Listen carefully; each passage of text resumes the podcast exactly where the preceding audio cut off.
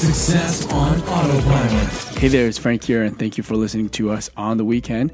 Yesterday, we spoke about building uh, integration with Twilio and VoiceFlow, where we could send a user using your Alexa skill a text message or an SMS. So that is using the integration block inside of VoiceFlow uh, by making a request, uh, a post um, request URL to uh, Twilio. Now, uh, in this YouTube video or this tutorial video, you'll be able to see how we exactly built that out uh, with that integration block. And also, we added a little bit of a bonus too as a backup.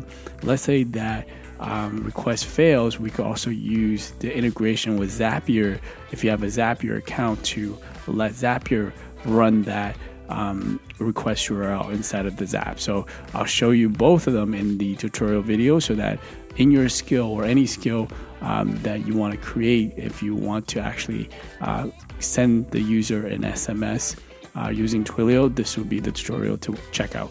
Thank you for listening, and I will speak to you tomorrow on Monday. AboutEmployee.com slash briefing.